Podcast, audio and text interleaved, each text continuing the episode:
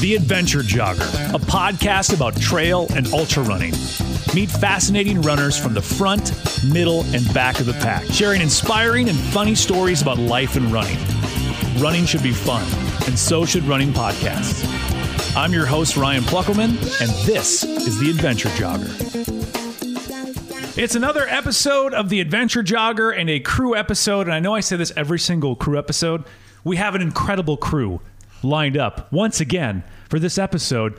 Jeff Stafford, of course, since we're recording in his house, he's on the crew. Hello, Jeff. Yeah, how you doing? Everybody doing fine? Good, good. Good, good, good. We also have the Vol State man himself. He's won multiple times. He is maybe the tannest man in all of Tennessee. He's been known to eat a jar of almond butter a day. Greg Armstrong Yeah. is on the Adventure Jogger. Welcome, Greg. Thanks. Good to go. Good, good to be here. It's great to have you on. Um, we, we usually do White Claws. We're kind of a White Claw show, um, but I know you're not. You're not a White Claw drinker or a drinker of any kind. So I found some non-alcoholic Sam's Club uh, Clear American. Did you get which one did you get? Did you get the Moscow, Mule?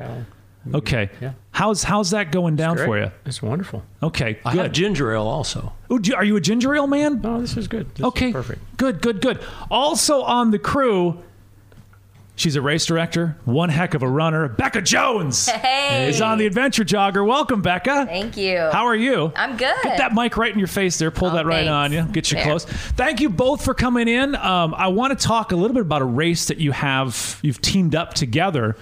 Uh, in just a little bit, but first, let's let people get to know who you are. We'll start with you, Becca. Becca, how did you get into this crazy world of ultra running? What were you thinking? Obviously, I wasn't. I was drinking. uh, one of my dear friends, he said he wanted to run a 50K for his birthday. Sure. And we were like day drinking margaritas, and I thought it was a dumb idea. But he was like, want to do that? And I was like, fuck it, man. That sounds awesome. Like, we'll do that. I'll do it with you. And we started training together. He moved. Um, I got in with the Fleet Feet dirt bags. Yeah. Trained for my first 50K with them. And then after that, I was just kind of. I thought I'd never run 100 miles. I was like, whoever does that's an idiot. and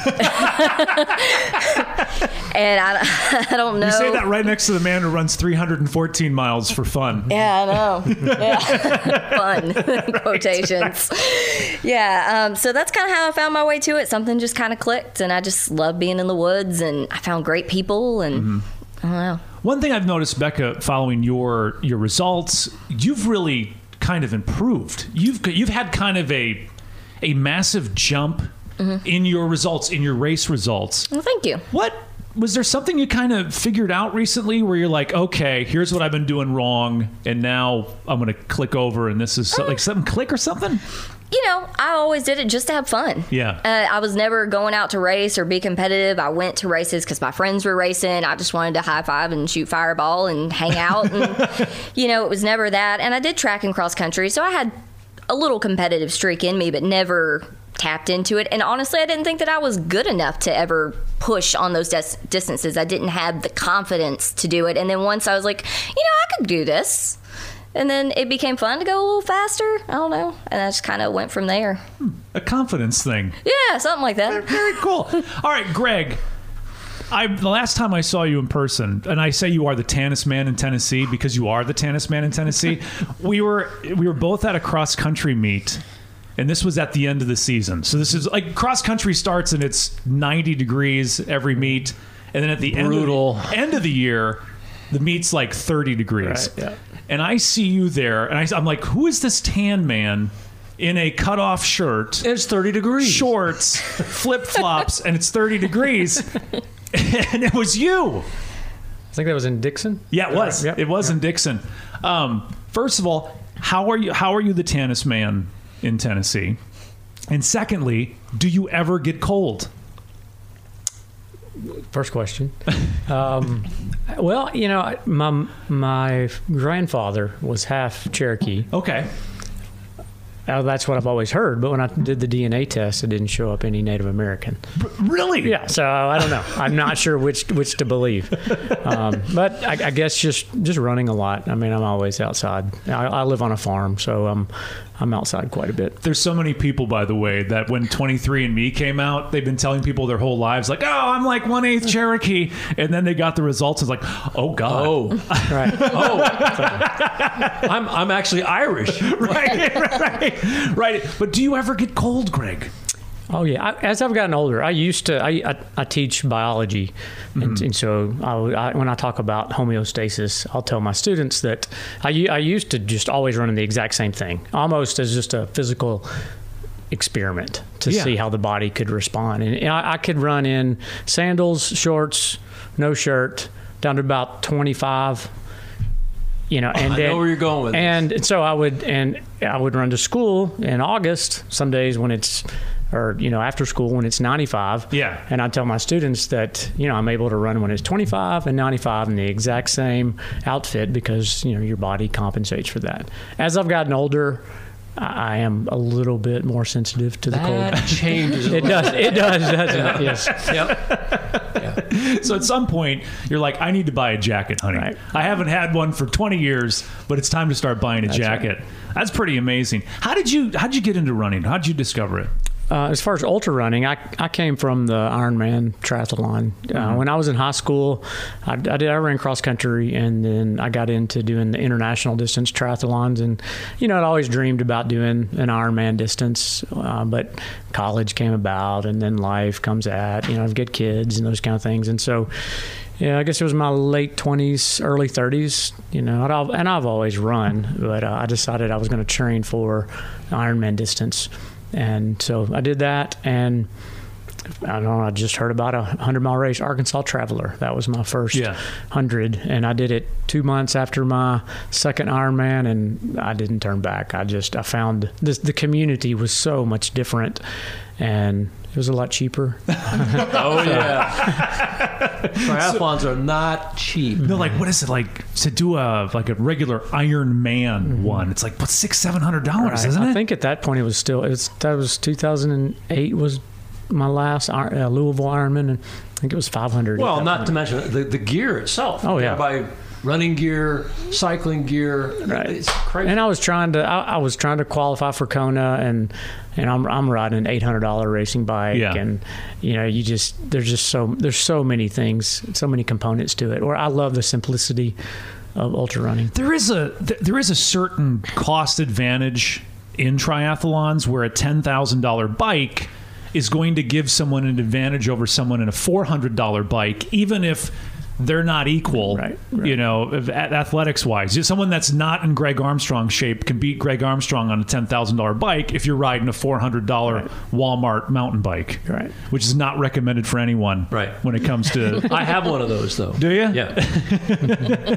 So, w- when did you decide to, to start going farther distances?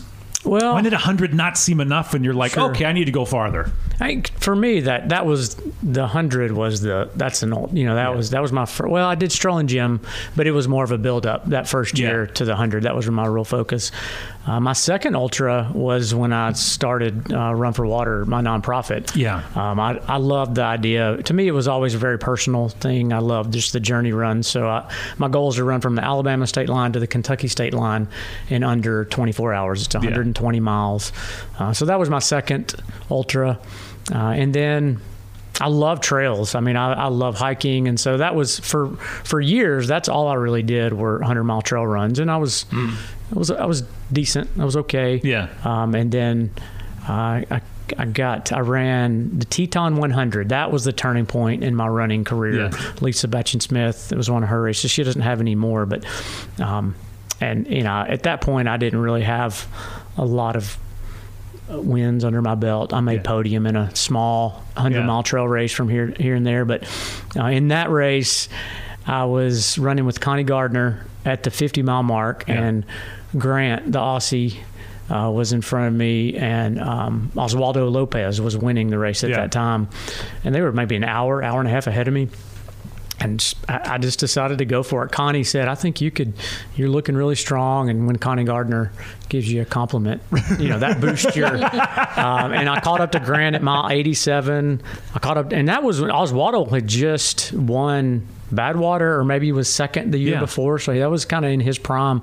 Caught up to him at mile 97, and we just for three miles, you know, I would pull ahead, he would stay back and forth. It came down to a 50 yard dash. He beat me by 10 seconds. And at the um, award ceremony, Let's sprint. As, as Becca shakes her head, as we're all shaking our heads at this sprint to the it was finish. it was it was incredible. I mean, Lisa Betchen Smith was in tears. It was just, and of course, just it was a beautiful moment. But at the award ceremony the next morning, Connie Gardner, she's like, "Greg, you did a negative. That was my first negative split hundred."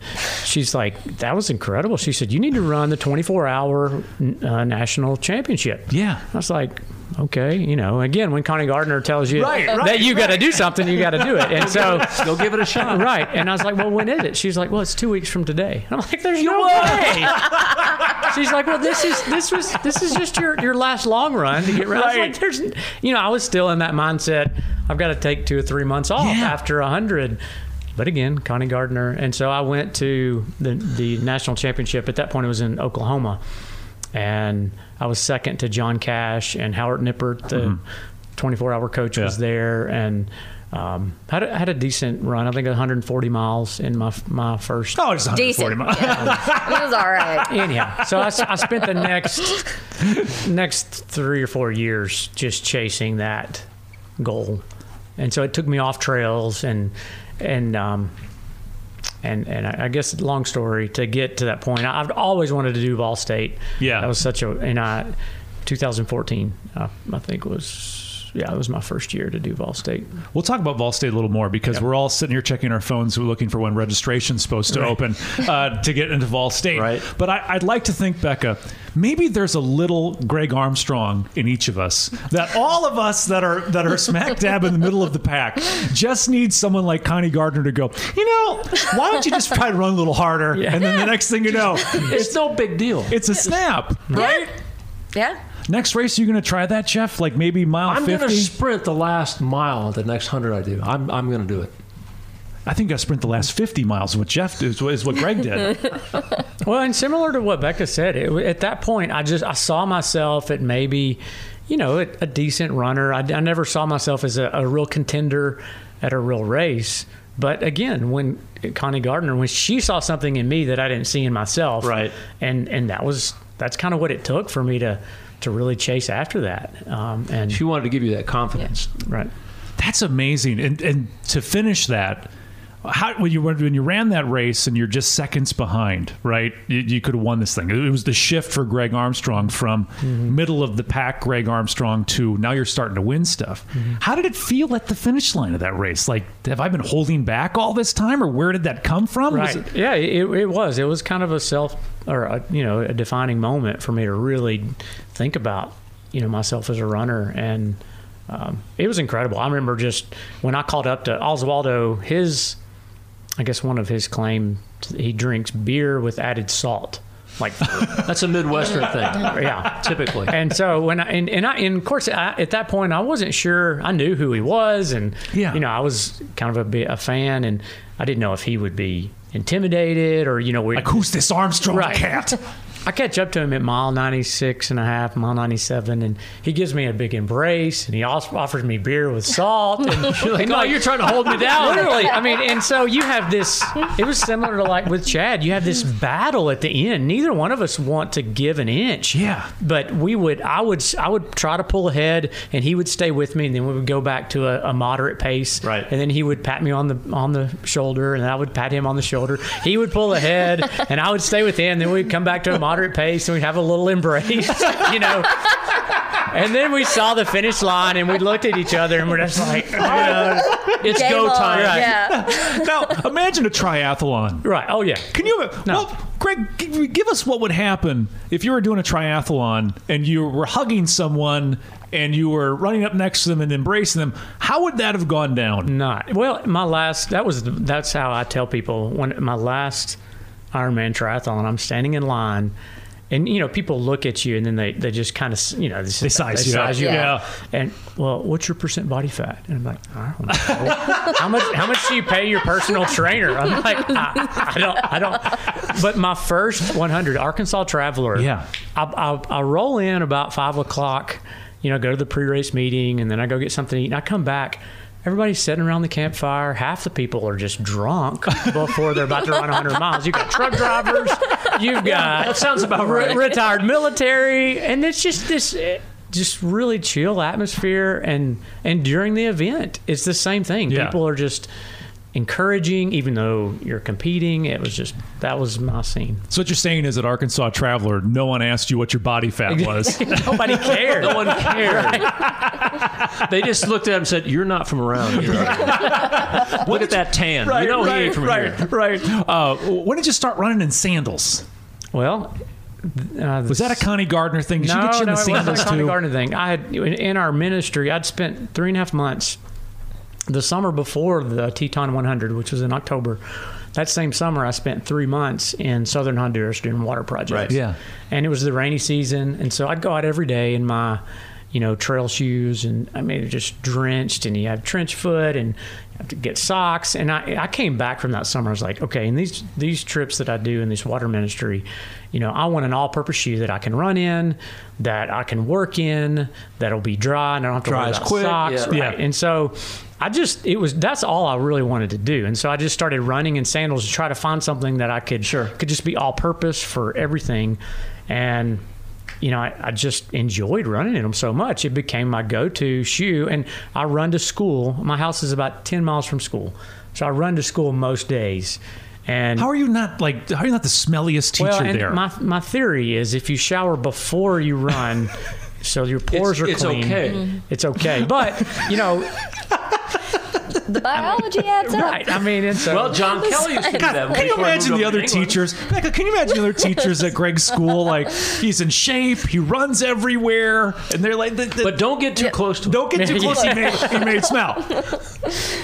so. Yeah. Wow. So I got, I got a question Yeah, for you. Greg. Uh, what is your, in your opinion, do you feel you're better or enjoy road running or trail running? Oh, trail running, but I'm more. I'm. I'm probably more gifted at road running. At road running. I just. Okay. I don't. I've never had that quick feet, the downhill running. Sure. I mean, I in, in most trail runs, when I go back and look, I'd catch people on the uphills. I mean, I could. I mean, I was strong on the uphills, but on the downhills, I just can't bomb the downhills. That's that's funny you mentioned because a lot of trail runners they they usually do better in one than the other. They're Right. seldom perfect in both. Right. I, I run pretty good downhill. Yeah. Uphill, he's a faster uphill runner than me. So we could just combine us. We'd be Right. we'd be a Yeah. solid runner. We might be the next Greg Armstrong, That's- there Connie. Gardner moment, right there. If we just combine our skills. Becca, you've recently got into race directing. Yes. What made you decide to want to do that? Uh, I mean, I've always kind of wanted to. Yeah. Like, I thought, like, I always would enjoy it. And then, um, you know, COVID kind of shut everything down. Yeah, Right. And uh, I'd been training for Cruel Jewel, and there's this one mile loop out at my parents' house off uh, old logging roads, and we cleared that. And we're like, yeah, hey, the parks are packed. Everyone's going there with their kids, their dogs, you know, packing up everything, crowding the trails. So uh, John and I cleared it one day, and we're like, hey, you know, if you guys want to come out and run for our running group or whatever, Yeah. you're welcome to. Right. Well, uh, I think the second time they came out there, maybe it was the first for some, we reached the top of this hill and they were like, hey, you know, you should put on a race out here. I was like, okay, sure. Like, we'll do it. And it was it was the Mid State Mile. Yeah, that was, was- born at that moment. Did you have any idea what you were getting into when you were like, yeah, yeah, why not? This would be great. A little bit because I've helped John Harden over the past three Yeah, years sure. a lot for Hardwin Adventures. So I have an idea of what all goes into it the planning and the questions and the email, the, all the, the stuff. Runners can be prima donnas, and they want to have answers to every question under the sun. And so when you, yes, Why isn't Vol State open yet? What is Right. going on? Exactly. So I was really lucky there to have had a glimpse into that and go, okay, like I know what to expect a little bit. And so Mid State Mile becomes this last person standing event Mm-hmm. where this one mile loop on your parents' property with, with your your gentleman. How do you refer to John? Is he your gentleman caller? Is he your your Man of the man evening, friend? or yeah. He's my boyfriend. Boyfriend. Okay, we're gonna keep it Tennessee boyfriend. All right. And love helps you clear a trail. Yeah. That's how you knew. Had he been like, eh, but love helps you clear a trail. But you, you decided to do this last man standing. When did that idea come into your head? Like this one mile loop has like how much? uh, feet of gain? 340 feet of gain. in one mile. Yep, 1.1 mile. good chunk. 340 feet in two climbs, uh, and they're both about a 18 to 20 percent grade. So they're up. That's not easy. It's. No. uh, I was just going to mention earlier around when we train around here, we've got we've got the land between the lakes, but it's just gently rolling out there, and then we got Rotary Park here in town. But our, I mean, our biggest hill in town here is 120 feet, Right. Tops. So, So that's what we have to work with. But Midstate Mile, that's in the middle of Nashville, right? Or Uh, it's right outside of Franklin, Okay. Bellevue. that's uh, where right all the country 96. singers went uh, live, right? Uh, yeah, out towards like Fernvale, Leipers Yeah. Fork. My parents have 50 acres out there. Is Kenny been- Chesney li- li- is he in the backyard neighbors? uh, no, Justin Timberlake has some property up the road though. Oh wow! Maybe you can get him to run it next year. I think so. the Crimea River Aid Station. Compliment entry, and you That'd get be a show at the same time. So did you throw this thing together rather fast, the Midstate Mile? Because it doesn't sound like Uh, like the idea to the actual event was that, that long of a time, was it? It was less than three months. Wow. Yeah, it was less than three months, and I was fortunate enough to, you know, well, John and I were fortunate enough to have friends that came out every Saturday, helped clear and run. That was kind of our deal. Like you could train on the course if you came out and helped Yeah. do trail If- work. Yeah. Yeah. Yeah, you had to do work for a couple hours, Right. that which really involved like a rake and a leaf blower and Right. a chainsaw. It wasn't a huge thing, but just the point of like giving back and, Yeah. and helping this thing take off and be possible. But um, yeah, we did. It was maybe right at three months. But I mean, it's such a simple setup. Right. So it wasn't like we had to. are easy. Yeah, the logistics are easy, and it was really just kind of dialing in like the rules. And we came up with a list of people that we wanted to reach out to invite to Yeah. kind of get interested. And And Greg was one of those yes, people. Greg was one of those. First I don't know if people have seen the video. But it- it- is it on the? Where would you find that? There's a video of Greg who is nearly. He's got trekking. Is it trekking poles or did you grab sticks out of the woods? And you can barely walk, and you look like you are are massive amounts of pain. Wh- Where is that? Do you have that video on the? Uh, it's on the Midstate Mile Facebook group. I think it's on all of our Facebook pages and the uh, Midstate Mile Instagram page. You have to go see it. Greg, you did the Midstate Mile. Um, it was the last person standing. You were you finished second overall. The video, which everyone has to go see, tell kind of run through what the hell was going on at that moment, Greg. Well, they they were they're, they're my homemade trekking poles. I live They look a- like bamboo. right. I make I make I have I live on a farm on the Cumberland River in Trousdale County, and so I I think at the Black Toe, John one of John Harden's race, Yeah. one that um, Becca helps with as well. Uh, the year before, I broke my Black Diamond hundred sixty-five dollar. They're not cheap. No. that's ridiculous. I've got river cane on my farm, and I thought I was Cut us a length and go. well, and I really thought that I didn't think they would last this long. I mean, I was I was training for Barkley, and I, I probably was at Frozen Head.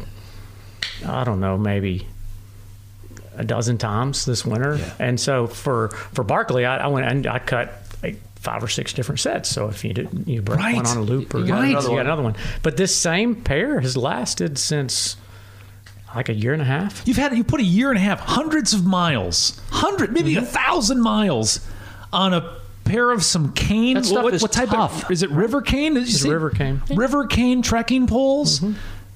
Okay, you're going to sell these things now? I think we've got a new uh, idea for Run wood- for Water. You get a wood burner and burn a put Right. a name right inside. Greg Armstrong, pole, Armstrong poles, or something. Yeah. That's that's really now. One thing about you, the two, is you've been known to make your own shoes and things out of deer you find on the side of the road. Yes. He's a very gifted craftsman. You are the no. You're the most interesting man in trail running. Wh- When did you decide to start making shoes out of out of dead deer? Well, and it's I use used tires too, so it's not just Oh, I'm sorry. Come on, Ryan. He's a little more creative than that. so, Greg, most people when they see a deer on the side of the road, they're like, "eh, Someone's going to go get it. You. You at some point said, I can make shoes out of that with some Right. old sh- tires that I have in the garage. Yeah, Is that how it went down?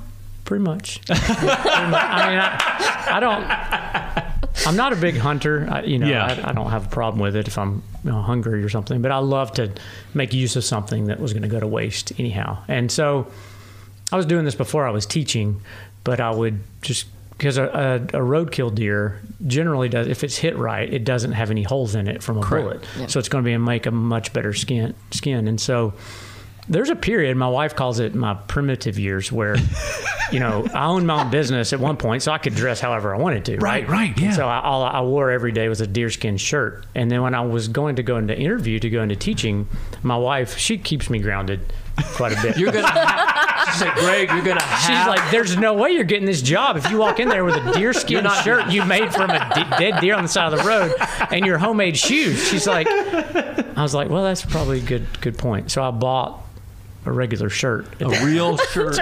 I just want to picture the person at we're going to say a Boston store or J.C. Penney's when Greg Armstrong walks in with a deer shirt and some homemade shoes, and go like, "I need to find me a shirt." Do you have some khakis? Can you point me in the right direction? I'd like a pair of loafers too while I'm here. Greg, you know it's amazing. Most people don't do that. You probably show up to a race and you look at people with all that gear and go like, probably not all that stuff is necessary. Yeah, I'm I'm kind of a minimalist. I think. I would say so. You see most pictures of, of Greg running Vol State, and he's got uh, a pair of shorts on, his sandals, Sandals. and a water bottle. Yeah. That's that's pretty well, much my it. goal for for Vol State one year, and so I'm, I'm still disappointed in myself. My goal is to make all of my own, and for Barkley was to make all of them. And I tried. I just the shoes. I just as I've gotten older, I need a little bit more support than Yeah. than the used tires. But I was gonna. I was. I know it sounds a little weird, oh, but I, No- nothing, does- nothing at all in this podcast has been weird at all. But I was I, my goal for Vol State was to run because you know it's really hot. I just make a loincloth out of deer skin, and then because you know you need lots of air flowing Yeah, for because there's some chafing. Chafing in that race is is rough. I'm sure. Yeah. quick quick story. I, the only time I had the police called on me in Vol State, I was running through Lexington at 2 a.m. This is 2016. Yeah, 2016. And I'd basically taken boxer shorts and just sewn up the fly because it needs something light. You know, Yeah. and it rained that first day. Yeah. And so, I mean, it, this was the first day. This was mile 90.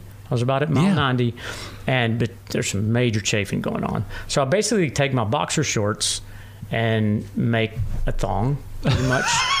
and I know, I know, I'm really dark, but if if you could see my butt cheeks, I'll promise it's as pasty white as toilet paper. So I'm That's running. quite the visual. I'm sorry. I'm running. I'm running through Lexington at 2 a.m. in the morning, and this this lady police officer pulls over to the side, and she said, and, I, and so I Excuse me, stop. sir. and she says, "Sir, we're getting reports of of a man running down the road in his underwear." I was like, "Where?" and I Who would do someone else out here? and so I got the vibe that that's frowned upon in Lexington, Tennessee, but we don't have a law against it. And I said, ma'am, I said, I've got some really major chafing going on in the Yeah. Netherlands. And so could give me about 10 minutes. I'll be out of the city limits and you won't have to see me again. Are you sure you weren't just blinding cars with your white butt did, yeah. as you drove by? Look at that moon! My God! Well, late, later on, I did the same thing, and my wife was crewing me with a friend. And you know, you you, you don't care.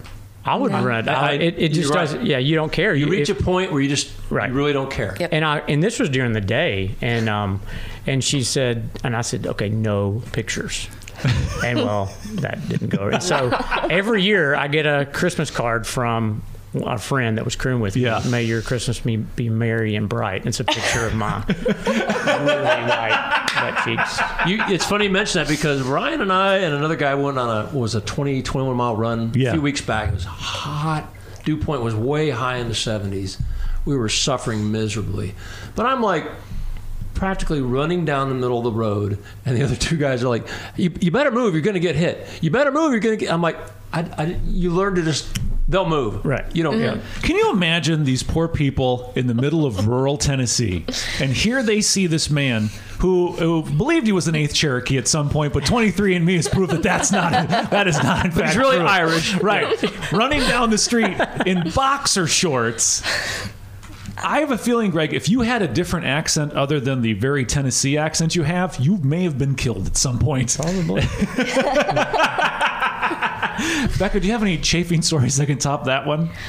Not that. I did have one. I was chafing pretty bad one year at uh, Cruel Jewel, and I got on up the hill out of an aid station. And I'm a big fan of A and D, so squirted a big old glob of it in my hand. I thought it was Liz Canty coming up the trail because she was headed out of the Yeah. aid station to pace someone when I was leaving. I was wrong. I uh, screamed out to the person that was like beside me and like warning people coming. I was like, "Oh, don't worry, I'm just lubing up my labia." Around the corner comes a 13 year old kid and their dad just hiking. I have my hand in my pants and I had just screamed out labia and lube in the same sentence She three said- seconds earlier. I'm sure they got like an anatomy lesson after that. Dad, what's a labia? And I was like, I'm really sorry. I thought you were someone else. I didn't. Ryan has a chafage story. Where's where, what's what, which one? Superior. Oh, no, it was my the, was it Chafage or was my my feet were wrecked? Well, okay, maybe that was a feet wreck one. Yeah, But it was a one, feet wreck one- one, one yeah. time we were crewing him, and he came running into the aid station. Quarter mile out, you could hear him screaming, "Lube, Lube. I need That's how, lube." that's how you know. and then that, like like what are they going to do now with with the Rona? And they're changing the way that they do things because before you'd pull into an aid station and there's this communal tub of Vaseline. Yeah. And there's curlies in there, and and every there's all these finger these little finger dips, right? You can see the finger it's a dippity do. Right. Oh. And so you're 70 miles in and you're like, okay, there's a fire brewing down there. And so you just normally if you just saw a tub of Vaseline on a table, you would you would walk right by it. You wouldn't even touch it. But at, at the race like that, you're like, okay, I don't care who else has been in here. I'm mm-hmm. going to go ahead and grab a big old dollop of this stuff, and I'm going to rub down the nethers with this. But what are we going to do with the Rona? Ask a volunteer. Is there going to be a, a- wait a minute? So we're going to have a volunteer now. It's got to be the mandatory luber. Yeah. What's your job, luber? I'm the, I'm the luber. I'm the luber. and they'll have like, Official lube like person. rubber gloves on. Yeah. See this? I got the Pennzoil shirt right here. that'd be the worst job ever. Uh, Some people might enjoy it. That's true. That's you're, you're right. You could get a prostate exam too while you're there. Knock it out. Which, by the way, how are, how fun are those, Jeff? What? The prostate exam are those fun? You, oh, you're asking me? Like, because like you're would- that like- age. oh yeah, yeah. You're that age. Yeah, yeah, they're not fun. they're not. They're not. So I want to go and, and talk before we get kind of into some some craziness, more craziness than we've gone before. But you guys are, are actually teaming up, and there's another race on your course mm-hmm. that you found that your boyfriend helped you clean off, which means he's he's, he's a keeper. And what's what's the race you guys are, are teaming up for? Um, so this one's going to be called the Tennessee Mile, and it'll be on the same course. We call it the Murder Mile Yeah. course. Um, but opposed to doing the last man standing, it's going to be a timed event with a six hour, 12 hour, 24, and a six hour night loop.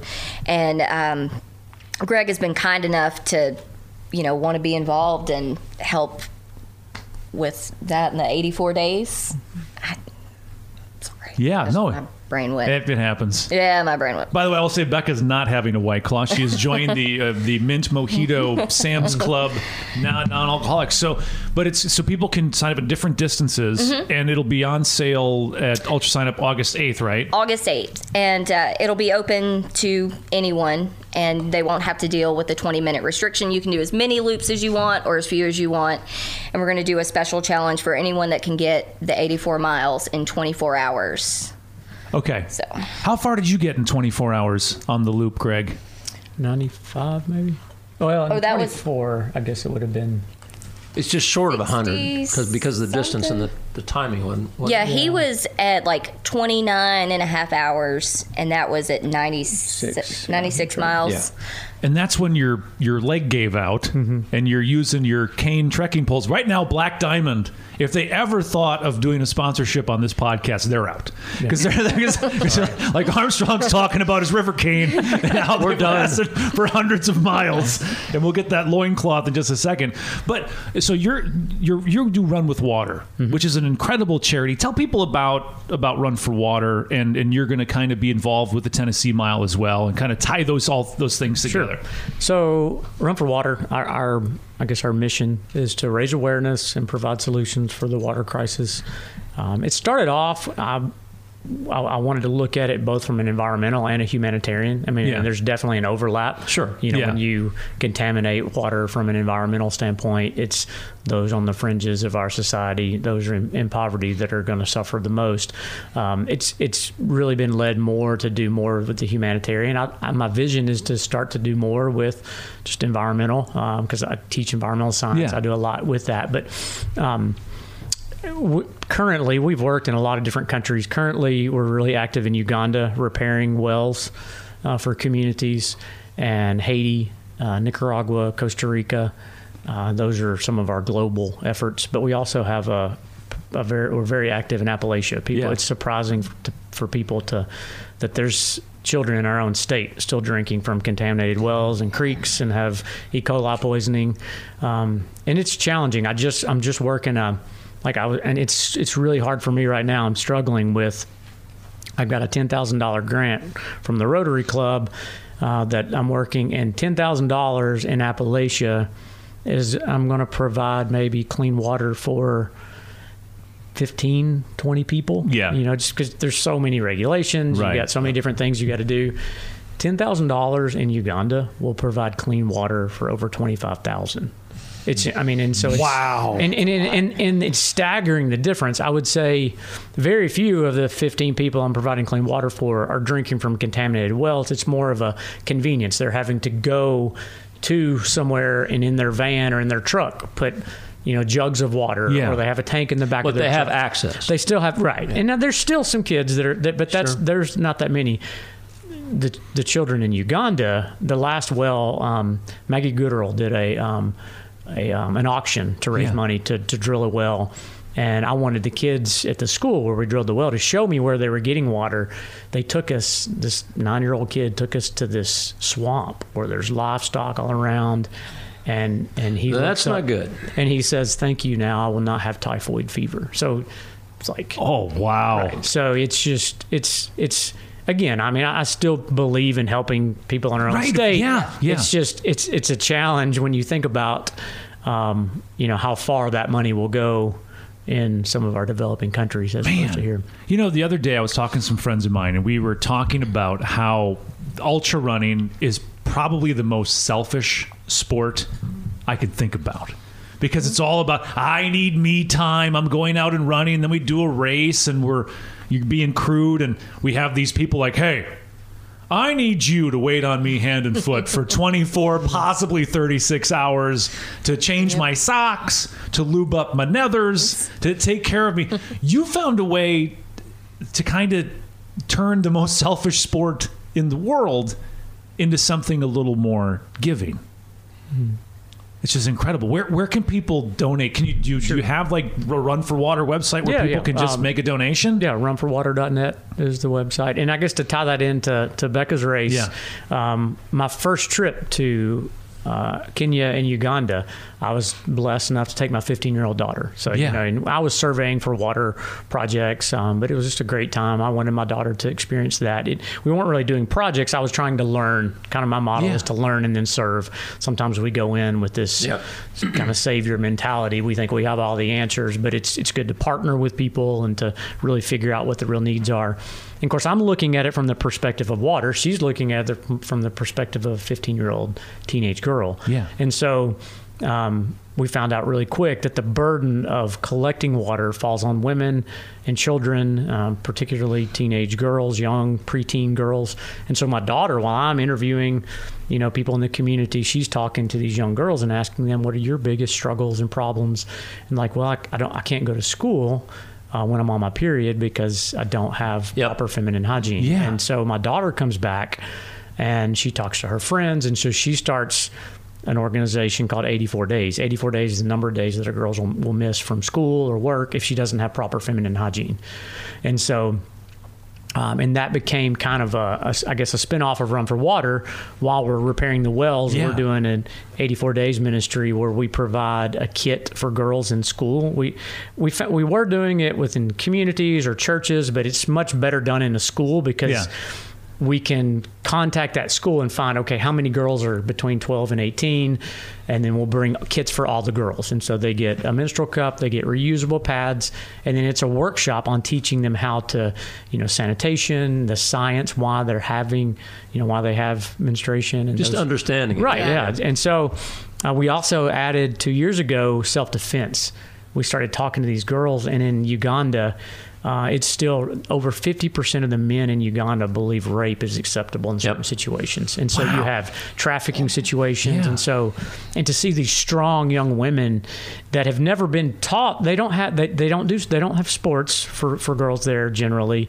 So they've never used their bodies in a physical manner other than maybe working or carrying. But we teach them self defense move on punching bags, and it's t- that's al- almost become just as empowering as the feminine hygiene products. So Wow. Such a beautiful. and so that's that's kind of the partner with with um, with this race, the, the Tennessee Mile. Um, and I I will say, 84 miles on that course sounds easy, but it's going to be tough. 77 loops out So that's there. so that's where it ties into Right. the 84, the number 84 because Yeah. of the 84 days. Yeah. And so are, is there going to be is a chance to donate when you sign up and, and proceeds and that sort of thing or Uh, we're going to do a collection at the race for everyone that shows up. We're going to have Yeah. an area where you can donate products because he's told me like it's it's better to have the products in hand so you Right, can gotcha. Yeah. get those out there like that because it's a beautiful thing that your daughter came up with. I mean, just an amazing, amazing difference that makes. Well, and, and same thing. Period. Pro- poverty is not just a problem in Uganda. I mean, there's girls in Metro Nashville. There's girls in Wilson County that they depend on the school system to provide them with their and and you know and then a lot of girls they they don't know if they're going to get that so they stay home uh, and and the way it was articulated to me in Uganda I never thought of it like this before I'm repairing a well, and it's very common when you're repairing a well. The community, I mean, they'll sit and wait for eight hours because they know water's coming. Yeah. Because and and this um, man came up and he said, "This is so wonderful. What you're doing is going to change the entire scope of our community." And, I'm like, "Yeah, I know. Water is life. It's just so essential." He's like, "I'm not talking about the water. I'm talking about what you're doing and, and what you're providing for these girls." He said, "I'm a school teacher," and he said that when a girl misses a week of school. He said it, it's just, it's a problem that she gets behind. He said, but the biggest problem is that girl misses a week this month, then she misses a week the next month, Month. and she begins to mm-hmm. think that she is intellectually inferior to the mm-hmm. young men. The young men think that they're intellectually superior, Superior. to the girls. He said it's simply because she just misses a week of school every month. He said, and this will this will change. Every this will give them the confidence. He said because after four or five months that a girl starts her period and she misses, she gets discouraged, and her father generally in many cases is encouraging her to stay home because women a lot of times Yep. don't get an education and it's That's the culture. right Yeah. it's the culture and so um anyhow i don't want to No, no. too much about that Greg, that's just Greg, uh, so Great is it uh, stuff, great runforwater.com and is, is this the- runforwater.net dot net. and then 84days.net 84days.net, runforwater.net. I'm going to put both of those mm. in the in the description of the podcast. But as a dad, because I've got three kids, Jeff's got three kids, Becca, I know you have a daughter. Mm-hmm. When your daughter came to you and is like, "Dad, I like the water thing you're doing, but I want to do this." How as a parent did you like when she walked away? Did you go, yes, Yeah. yes, I'm a great dad. I am the greatest. I am the greatest. Was there was because you have to be like like beamingly proud that your daughter would Yeah. would think of something Oh, like de- this. Definitely. I, I have two daughters, and Yeah. one's that the one that I'm speaking of. She's a sophomore in college, or she's about to be. Yeah. And the other's a sophomore in high school, and they're both like my oldest daughter. She's majoring in you know social justice, and she's very active, and she's you know she's very active in in Yeah. those areas. So um, yes, I am very proud of both my Thank you. both my girls. Do you do you and your wife do you uh, fight over who gets more credit for the girls or yeah, sometimes. well, you know, as the man, you you determine the sex. I'm just That's true. That's is that biology? Well, let's ask the teacher here. Is that true? Yeah, that, yeah, you have male and female sperm. So Are you whichever, whichever one? me? I don't how know. dare He's you, the sir. teacher. I don't know, Jeff. I don't know what you're watching in, on TV here. If you want, You don't. This has been. I'll tell you what. We've covered some bases. First of all, we talked about loincloths, which I never thought would come up. Um, we've, we've we've got some uh, good races. I hope people sign up for for a great cause. And we're talking about about reproduction, which makes me incredibly uncomfortable. This is going to be the sweatiest You'll be podcast right. ever You'll be all right. uh, to, to get through this. But that's absolutely just incredible. Uh, the 80, 84days.net, Mm-hmm. runforwater.net. Uh, make a donation that way when we're when we're at finishing up a race where it's all about us. Hey, come over here and change my socks and that sort of thing. I need can- lube. Do you ever think about that though, Becca? How the, the the sport of ultra running can be kind of a very Oh, it's the most selfish thing you'll ever do. It, re- it, It, really, really is. is. I mean, it's it's freeing, it's beautiful, it's a great thing, but it is. Right. It's, it's about you. Now, you can make it. There's so many opportunities to make it about the community and Mm-hmm. to reach people and mental health and great humanitarian work. There's so many different ways to connect and make it something bigger than this selfish act of hey. I need some Cheetos, please. Coke, Coke, please. There's so many opportunities. Not that Sam's Club crap. Get a real. Have you ever have you ever flipped out because they didn't have something at an aid station?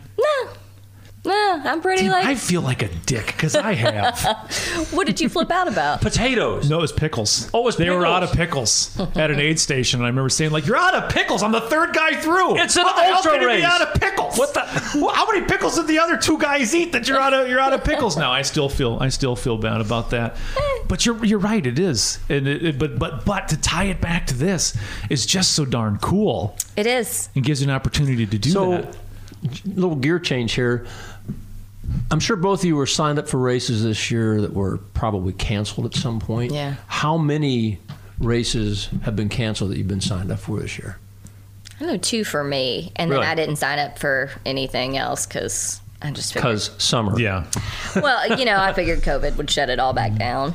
What about you? For me, there was just that little race in Frozen Head. That, Oh, the Barkley. That one. that yes. little thing. when did you do your first Barkley, Greg? well, I got in. Um, I was on the wait list in 2018, and early March. Um, it just didn't look. You know, you get you get into early March. It doesn't Yeah. look like yeah everybody's, and so I kind of didn't think much about it. I wasn't. I went. I was in Africa for 10 days. Came back. I get a call the night before. I think it was like 10:30. Of course. 11 a guy from spain broke his ankle or sprained it really Can you make it?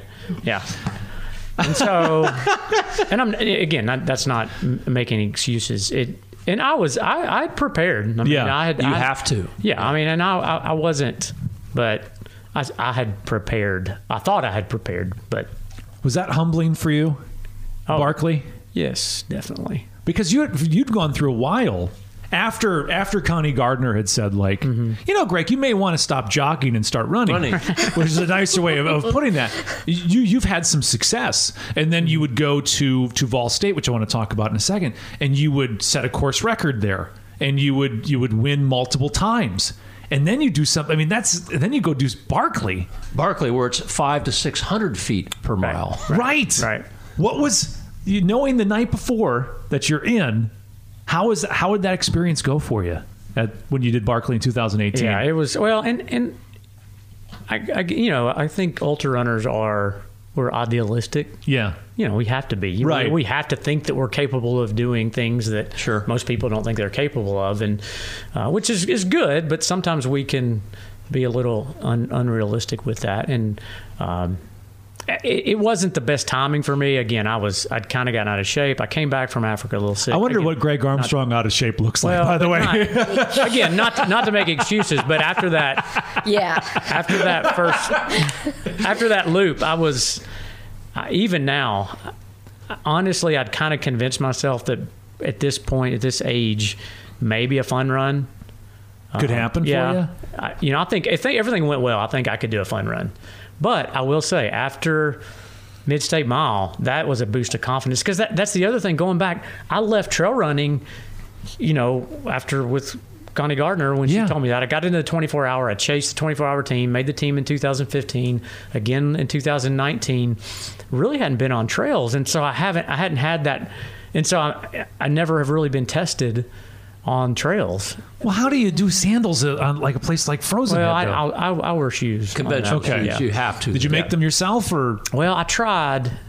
I went out on Frozen Head one day on, in some of the deerskin shoes that I'd made, but You're like, yeah, not so much. How far Not did you so get much. before you thought this was a stupid idea? well, I think I did twenty something miles that day. But it, Everybody, let this sink in for a moment. Greg Armstrong did 20 something miles in homemade tire and deerskin shoes out at Frozen Head. Wow. Yeah. It's a great place to train, though. It is a great place to train in proper shoes. What what, what proper shoes do you wear when you do Barkley? well, do they have Marty and Liz used stores? It's like a used shoe store. they don't have those up here. We have the, one of those in Lebanon, and I'll just go and buy Whatever. like thirty dollars, whatever, with some grip. But they, but the one in Lebanon, they have ultras. Um, Greg, So- you're not going to get a shoe deal if you if you talk like that. They're not. so the last couple of times I've found I've been fortunate to find ultras. They don't they're not in my exact size, but I can make that work. He's a beast. and you have to say, like, it was the hugest compliment when you said, uh, you know, we were talking at my parents' house. He's actually made me a pair of cane poles. It's you, like you got a pair of Armstrong poles? Yeah, they have my name and Mid State Mile Oh, like, wow. in them. Wow. It's very sweet. We said, you know, I, you were talking about Barkley, and you were like, you know, after this race that you know mid state, it's just such a confidence booster, mm-hmm. and that it was just one of like the best experiences he had ever had. I can't even tell you, like I was like ready to tear up, like our like little one mile mm. Loop and just and watching you out there was watching you and Chad go back and forth was just or you know at that end was so incredible and just so much amazingness out there like y'all inspired so many people and it was so adorable watching like Noah just like look up to you at the end and then you and Chad talking it was just what a compliment I, I just I can't I can't put that feeling into words of what I felt Going back to that video where you, the one I'm thinking of, that you Yeah, said, yeah. where you stumbled across the finish line. Was your leg or legs? Would would you attribute that to muscle failure or electrolyte issue? Oh, I was muscle failure. It was muscle, I- you know, and it, I was. It looks a lot worse than what it was. I showed it to my my wife. Has like zero sympathy.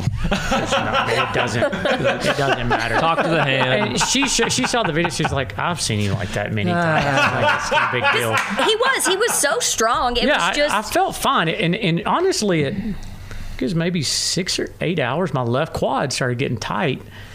You know, and, and so I started doing. It looked like I was doing. I think John said that like like I was doing dips, but I was, you know, trying to squat and stretch out, and so that's what I'd spend a few minutes, you know, in the aid station stretching Trying out to that get quad. loosened up. And, And I knew that was probably going to be my, you know, Achilles. Yeah. That was probably what was going to. And finally, it just it just locked up to where uh, you know I couldn't, you know, and it, it was actually pretty decent on the up uphills. I just still go strong, but on the downhills, I would just have to almost peg leg it coming down. I had that happen Yeah. at Barkley last year. The BFC just muscle failure. Mm-hmm. Right. One leg in Right. particular. It's just like it. You you just can't use it. But I felt I Just really locks I mean you know electrolytes nutrition I was I was fine on that and I felt good I, it, mentally I was dialed in Yeah, he Um, was in a zone, and I mean, you could tell, like after talking to you and just watching, it was just those couple loops that Yep. it decided it it didn't want to play nice anymore. yeah that's right What? Is, okay, so you're, you're the you're the you're the simplistic man. You're the you're the you know you, you you pare everything down. You know you're wearing shoes that you get at a used shoe store for thirty dollars and they're not your size, but you can make that work because you can just wear big socks or whatever. What what is the nutrition like for for Greg Armstrong? What what are you putting down to fuel the beast? Well, I don't know. I, sometimes I, some some of my life ex, um, experiments seem weird to other people. Greg, you talked about wanting to make a loincloth Okay. out of deer Well- skin, so we can't get any weirder than Yeah, that. yeah, we're past that. I'm doing a um, a life experiment right now. Well, I've done it for the last two years, really, but to to live off of food wise, like some someone that's on the SNAP program, eat healthy. Okay. Yep, yep, yep. So it's I think it comes to like four dollars and Yeah. thirty five cents a day. Yeah. um, which that makes it a little challenging for races because race food is so I've had to get creative, but it's been it's been great because if you take like I, I don't even buy the Karo corn syrup, like the cheap Kroger brand corn syrup, add a little salt in it, it's the same as a goo. I can buy an entire bottle Yep. of cheap corn syrup, put a little salt in it for the same amount as you pay for one goo. So you're you're eating Karo syrup, Kroger brand, Kroger brand. Karo syrup with salt in it? Well, and then I have my own little concoction of another. It's like, like, twenty five percent Karo syrup, probably about another thirty percent peanut butter, and then I just dump a bunch some olive oil in it to get the fats and the you know. Some, How does that taste? Vanilla to it, right? I mean, but, it's You get it's, vanilla and it's the caloric intake. So and then You're I, not doing it for taste. Right. It's just No, I know I that got you. this gives me the caloric It's intake. fuel. And I had I mean I had some fruit too. I had some. She had watermelon at the aid Yeah. station. so And you had some McDonald's French fries. Somebody brought me some McDonald's French fries. How can you eat McDonald's? I would not picture you having McDonald's French fries. During a race, I mean, I All bets are off. yeah, But it was so funny. Everyone just like they were looking at the bottle of corn syrup, and Jesse Itzler is just he's like, "What is this guy? He's drinking corn syrup. What's corn syrup? What are you doing with that? He was like, "Oh my!" He was so mind blown by the existence of Greg Armstrong and just how like the more he read throughout the races he was watching, he was just like a kid. It was just like, "Oh my god!" It Do, was. do you do you know that you fascinate people, Greg? I guess. But what do your neighbors think? Here's this here's this man running and, I don't and have nothing. any. Yeah, I live on a neighbors. middle of 165 acres. Oh, okay. So you don't have any. You don't have to worry about that. Worry about that at all. You can go do whatever, whatever you want. But that's actually. I. I wonder if. Do you think maybe Greg, we all could could use some time away from the comforts of the oh, overpriced goos and the like is the sport way over commercialized at this point and we could all maybe just simplify a little bit I need my S caps. I gotta have my Right. S caps. Yeah, I mean I, that's that's just me. I mean, it doesn't bother me. Yeah. I, I that's what I love about ultra running because other Ironman, it doesn't. You can't do that. You have to have the gadgets and the, the you know the pair of Teva sandals that I wore. I wanted to see how many miles I could get on one pair. 2,700 miles, and I summited Kilimanjaro in the same pair of sandals. That was like, I bought them for like $55. It's like two cents a mile, you know, so just and it and and it served me well. I mean, and I was able to. I I, I qualified in that same pair of sandals. I qualified for the U.S. 24 hour team at Desert Solstice, and so I guess my point is it's it it's fine if people want to spend that extra money. Right, on, right, right. On you, You know, got to find what works for you. Right. Yeah. And I, to Whether me, that I be love that nutrition or aspect clothing of or the, whatever, yeah. the utilitarian, the minimalist, Yeah. and making your own gear. There's just a that's an added benefit. I don't think it doesn't give me an advantage, but I like to show that myself, not anybody Yeah. else, but I like to show myself that I don't know, Greg. I think it gives you an advantage. You show up for a race with a bottle of Karo syrup from Kroger or Sam's Club syrup or whatever. People are going to be like, "Oh shit!" What's he gonna do with it? it's like some guys over there, you know, fussing over goose. Like, Becca, how come you don't have Montana Huckleberry hammer uh, gels? And there's Greg taking swigs of Karo syrup. Yeah, he's got corn syrup. Figure it out. Vol State is one of those races that's always intrigued me. I know Jeff's done it. I've always kind of said like eh, I would I would do it if it was in fall mm-hmm. because I hate the summer. But I'm like it just seems like such an interesting race that now I'm desperately trying to figure out when he's going to open up registration because I want to try and get in. That's a race. It's a 314 mile race across Tennessee in July. That's something you've really excelled at, uh, having won it multiple times. You've got the course record. What is it about that race that plays so well to your strengths? Um, yeah, that's a good. That's a good question. I I do well in the heat. Yeah. I- well, and it's not natural. I train for the heat, but I've al- always enjoy running. I to get up to my the year I broke Joe Fejes's course record, in 2016. I did Badwater.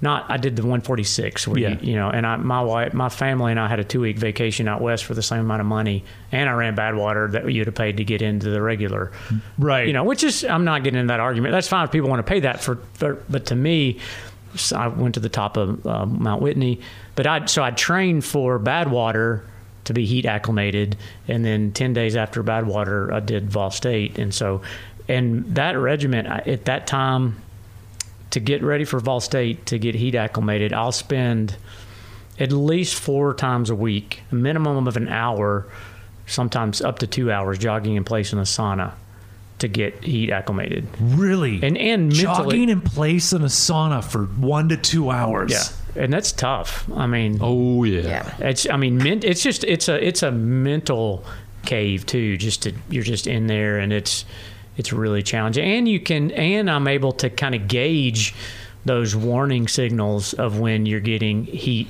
exhaust. You know, Yeah. Dizzy, tunnel vision, right? Exactly. all those. Yeah. Right. Um, so I do well in the heat if I'm you know if I can get acclimated to it.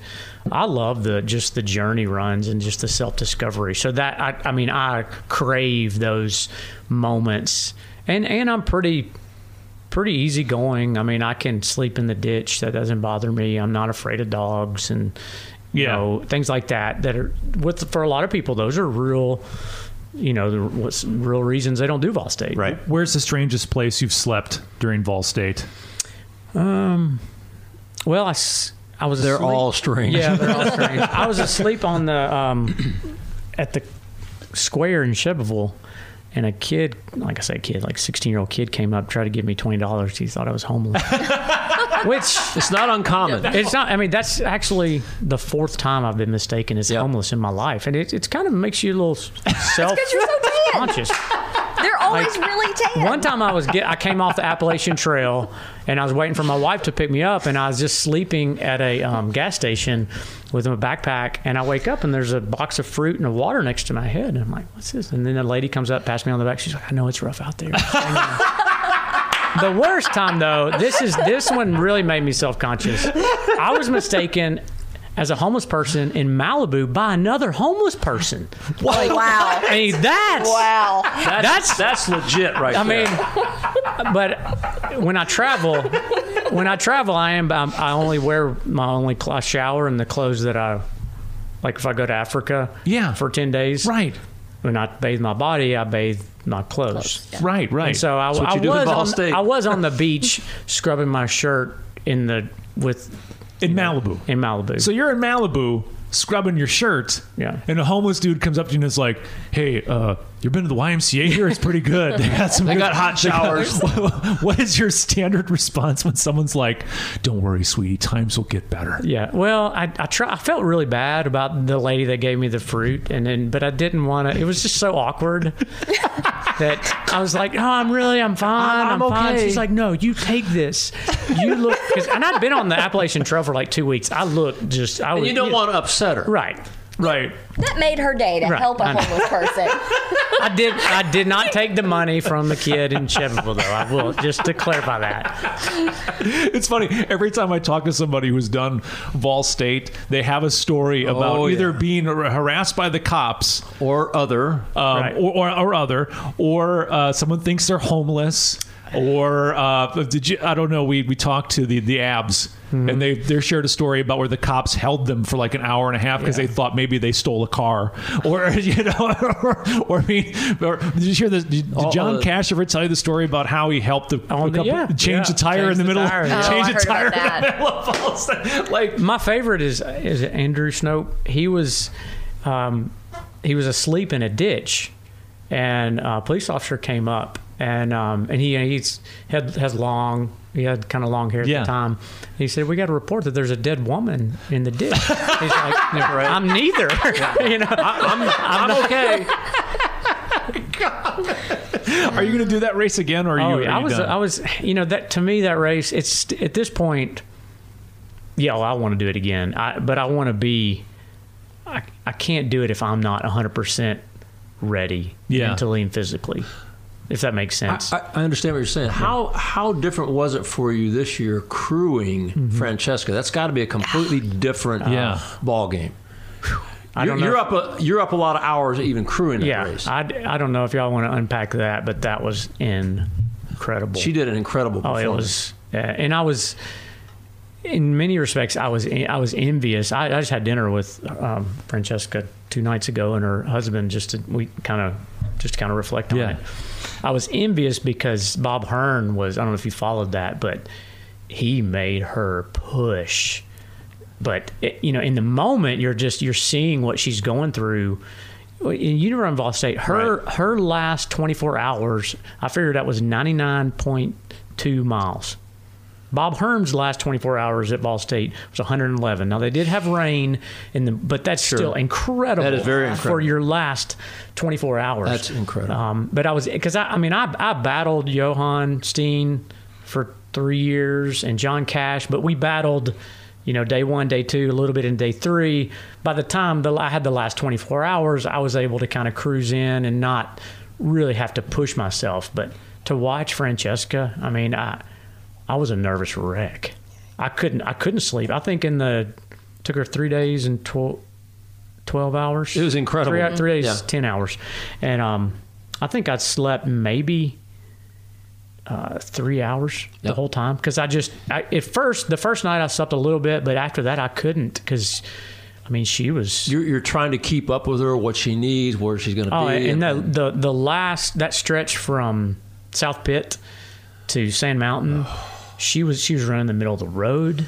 She was speaking Italian, and Mark, oh, her husband, she. I noticed that whenever he was crewing for her, she would spend more time at the car and just get the encouragement. And Bob was was charging on her. And so Yeah. I said, "Look, I said, Mark, I said, why don't you go back? You keep track of Bob's miles, and, and we can kind of see how far, if he, how much he's gaining. there is on her. strategy in that mm-hmm. race, believe Oh, it or oh, not. Oh, of yeah. course. Yeah. And and so, but I mean, I was I was oh, it was frightening because that road is dangerous. She's running down the middle of the road. She thought she was running on the shoulder.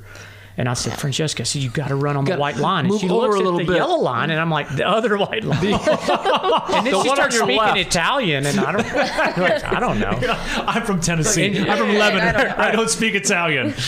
Oh, it was, it Hey, was, your mama. Yeah. it was tough. Yeah, your write up on that was like I was in tears was a good- that was a reading good that. report. It Yeah, I was read that. it pulled at the heartstrings. But sometimes you do need someone that you're someone you don't sleep with and someone you haven't seen naked. Although most people have seen most of Greg anyway. We're all 99% there to kind of to kind of crew you though because it, it creates a different dynamic. Mm-hmm. Because when your when your spouse is there or your boyfriend who helps you clear trails, it's a little different. Does he get does your boyfriend get mushy? Is he okay to crew you or No, he's good. He checks me. He can look at me Okay. and say, "Are are you gonna like get this together now? And are you done like playing around? You want to go do work? Are you gonna get this together? Oh, so Quit he- dicking off." okay, okay. Yeah, and I think also from like my mentality and years of sports, I had really aggressive coaches, and my mom was also very like.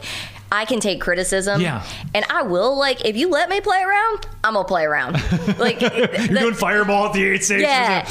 But if you tell me, hey, like you have to cover You X amount move. of ground or you got to do this, I can go, gotcha. And you can be rough. You can be like, uh, yeah, you look like shit. So if you want to turn that around, that'd be great. So you have that with your with your I boyfriend. John's who's been- amazing with that. You're amazing, John. John's been here the whole time.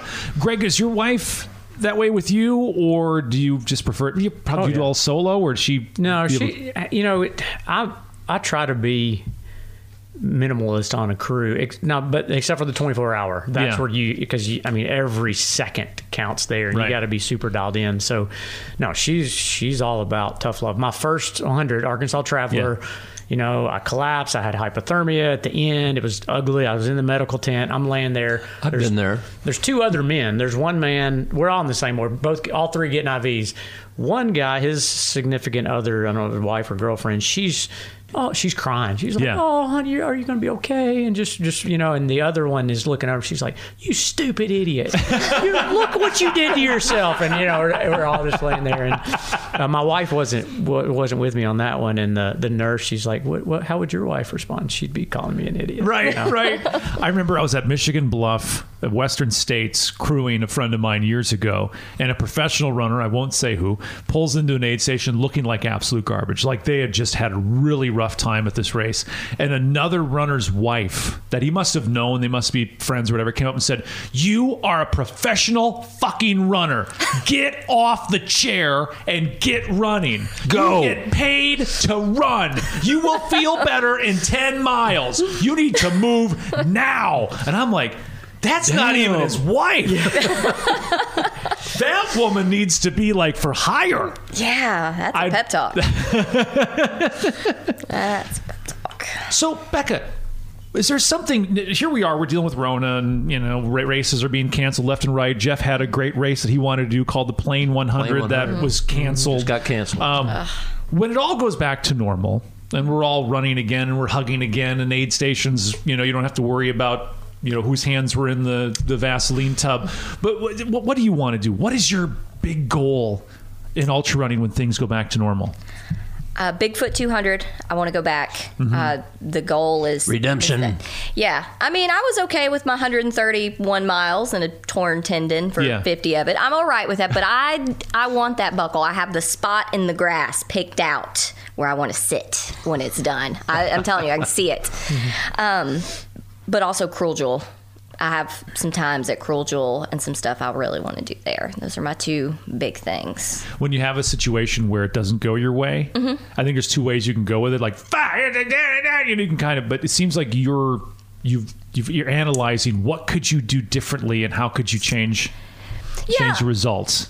always that and grateful for the experience you know regardless how it shakes out there's lessons to be learned and there's confidence to be found Right. in every experience in you know you learn mental fortitude and you learn yeah, what food doesn't work or shoes or and you come up with different ways to problem solve you know you can be down you can have your little pity party but it doesn't serve you in any way shape or form Right.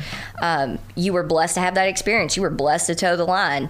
Okay, go do better next time. Or, you know, I always try to have the best time. John always tells me it's like you're running for governor when you're out there. You're on the campaign trail. You're just, you're talking, you're happy. And that's always my goal, regardless of how bad anything goes. Like Yeah. Grindstone went really bad when I got hypothermic and I was having an amazing race Yeah.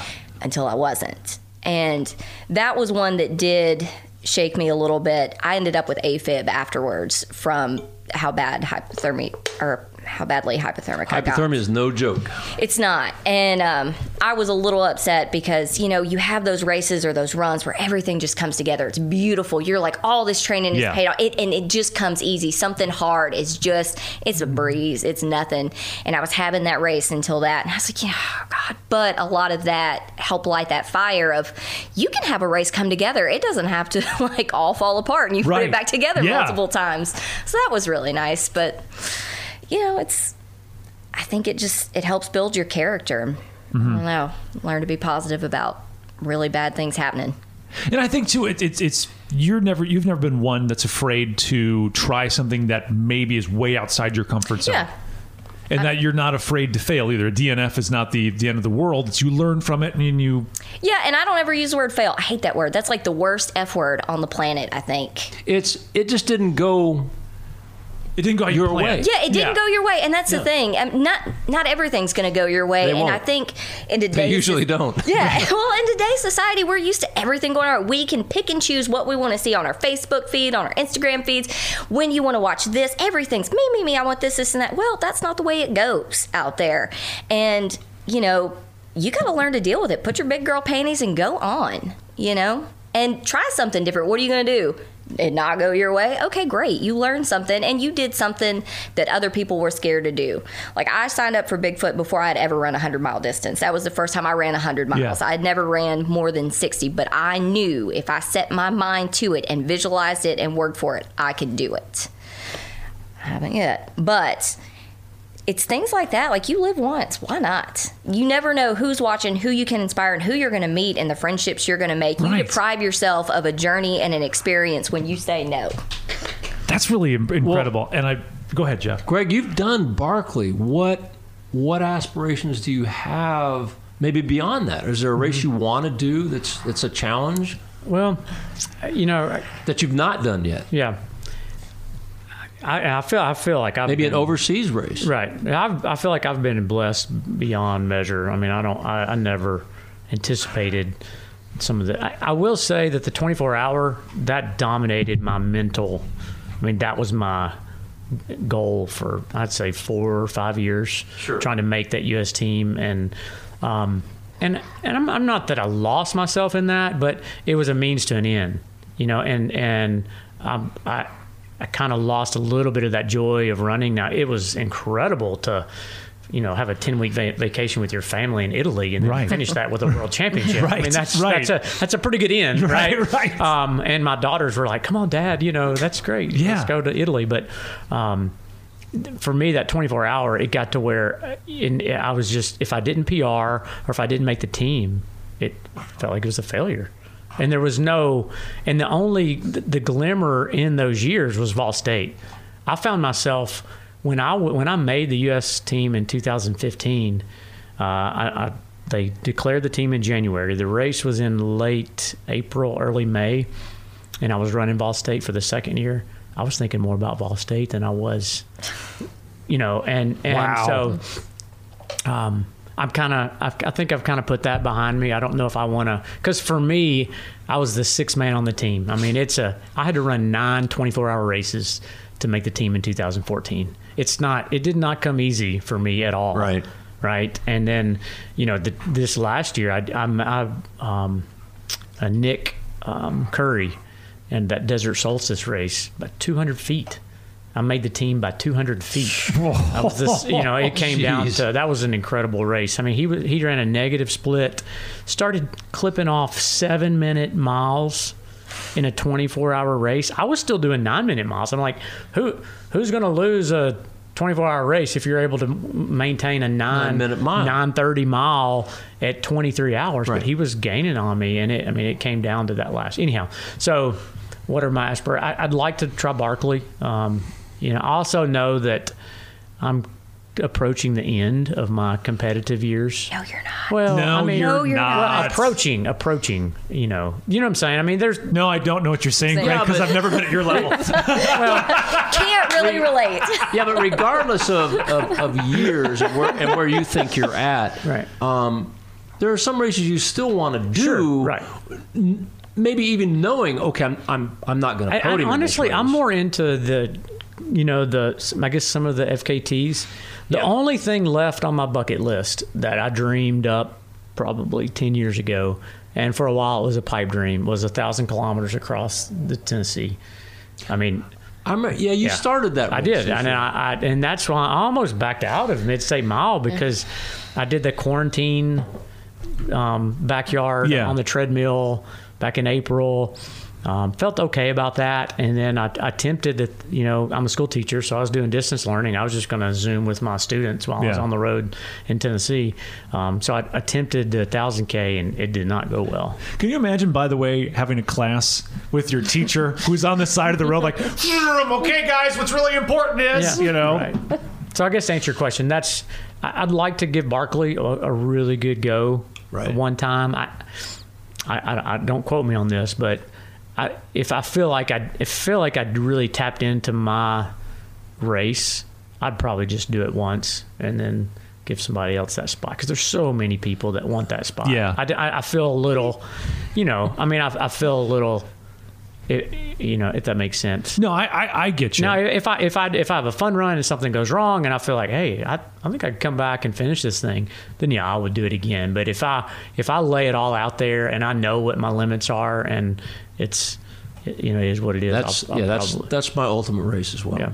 Well, you show up with cane poles and thirty dollars shoes you got from the used shoe depot. That's got to be. you pre- I would love for you to show up to Barkley in your deer shirt with your like, so people would be like, "Oh my God, you be, you know your tennis. That is the most Tennessee thing you could do." I think I might do that. So the year you did did go to Barkley, what did you fuel with then? Were you using corn syrup? oh, I was oh, that was that was a or was it whatever you could get your hands That on? was a calculated error. I mean, I, I went into that. I was I do intermittent fasting, so I feel like I've kind of trained my body to be a little Sure. ketogenic, and uh, I, I I I did not anticipate that first lap taking 13 hours. I thought, and, I, and I'd been on the course. I had my own map, and it was super close. I was, you know, 10, 11 hours. Uh, so I took, I did, and even then, I didn't take enough fuel for that. Oh, I was, I was a You go through some serious calories right. there. Yeah, Serious I, I made my own little concoction of, of almond butter and olive oil and whatever. But it, Sounds disgusting. Yeah, it does. it does. I think that's where I first met Greg was when Yeah. uh, we were. I was training with an unnamed person out there, Yeah. and uh, ran into Greg and Maggie and uh, Amelia at that Yeah. particular year. that's right. Good stuff. Best of luck to you. Um, and I, I would love for you to go and do Barkley because if you, if you do it and do it really well, I mean, you got all Tennessee behind you. You know, you're like, that's, it's finally a Tennessee. Well, John Kelly's a t- Tennessee and Right, grown, uh, right. grown up right outside of there, but it'd be great to see you. it. He's gone to England. now. Yeah, he's, he's on the other side of the pond. Exactly. He's still here. Greg Armstrong is still a Tennessee for crying out loud. Becca, best of luck on this on this uh, Tennessee Right. mile. Thank you. Sounds interesting. Um, it, it's got to be interesting too because you know with Corona, it's the, the date the date of the race is it opens up August eighth, but the date of the race is going to be Uh, December 5th. okay December fifth. Yeah. And hopefully we can find a way to make it work. Like we had a couple friends that got married so that we could end up having mid state. There was like a whole thing around that with the governor's executive orders on how many people you could have gather. Yeah. Oh, so you, wait a minute. So you had to It was a wedding reception. what? the race was a wedding reception. I was going to wrap this up, but we got to. So, someone got married, so you could count the mid-state mile that Greg used his cane poles to stumble through the last couple laps, so you could pass it off as a wedding reception. Yeah, there was a executive order 38 or something like that where you had no limit on how many people you could have gathered for a wedding, a reception, or funeral, or anything like that. And uh, me and a couple friends were headed up to Frozen Head to get some miles and one of our friends that run with is a photographer and he had mentioned that he shot a wedding and yeah he's like there's no limit on how many people you can have gathered you just print off the executive order whatever if the cops show up it's allowed We're having a Yeah. wedding. so, uh, actually, our buddy Keith and Amy, they were going to get married anyways. Right. So they were engaged, and I said, I just got to, we got to figure out something we could do or call it that. And he was, hey, well, you know, heck, we were going to get married anyways. So if it helps your race out, he said, we'll get married. We were going to go to the courthouse. We'll do it right at your Yeah. place. And he said, "So we'll get married, and uh, you know, if she's down with that, we'll uh, we'll call the race a reception." It's great. That is a friend. Awesome. So, in the last like race email I sent out, I was like, "Hey, also surprise, this is a wedding reception." So at the race, we had like little bow ties and stuff for all of our friends. And Should you so happen they were to the be groomsmen. asked, Yeah, you're we- here for a wedding. Oh, we put out signs. Congratulations, Keith and Amy. We decorated the tent, had a whole I wedding. can see Was some of there the a runners cake at the showing up going. No. I, I thought this was a rape. Yeah, it was. Uh, That's funny. that was how we kind of got around that. Well, Greg, you need to make a, a tuxedo out of a deer you find on the side of the road I'll for, do that. I'll do that. Yeah. for, for this next one. Uh, you need to find someone basically to get married for the Yeah, well- Tennessee Mile. Yeah, we'll figure it out. Anybody need to get work. married? You need to just call in or leave us a message. Yeah, let- let we us got a venue. Right. We'll we'll we'll uh, we'll we'll connect you with Becca. We'll all make it work. Nothing like skirting rules. You know? Yeah, you know, That's the most Tennessee thing you could do. That's the most backwoods Tennessee thing you could do. Gotta be right there. tactical. That's right. That's right. That's and nice. Thank you for coming in, Becca. It was great meeting Thank you, you. and having you in. Greg, always fun to chat with you. We got to do this again. Sure. Because you're not too far away. And Jeff. Thanks again for letting us uh, Yeah, hang no out in your house. No problem. You want to go talk some bird calls and, and home improvement after this? I'm going to go work on marble countertops. He's working on his. coun- have, have you seen his countertops? No, I Okay, haven't. you're going to see him when we're all done. Thanks everybody for listening to the Adventure Jogger. We are 100% listener supported. You can make a monthly pledge on our Patreon page. Just search the Adventure Jogger on Patreon or go to theadventurejogger.com. Join the community on Facebook and Instagram by searching The Adventure Jogger. And subscribe to The Adventure Jogger wherever you get your podcasts so you don't miss a single episode.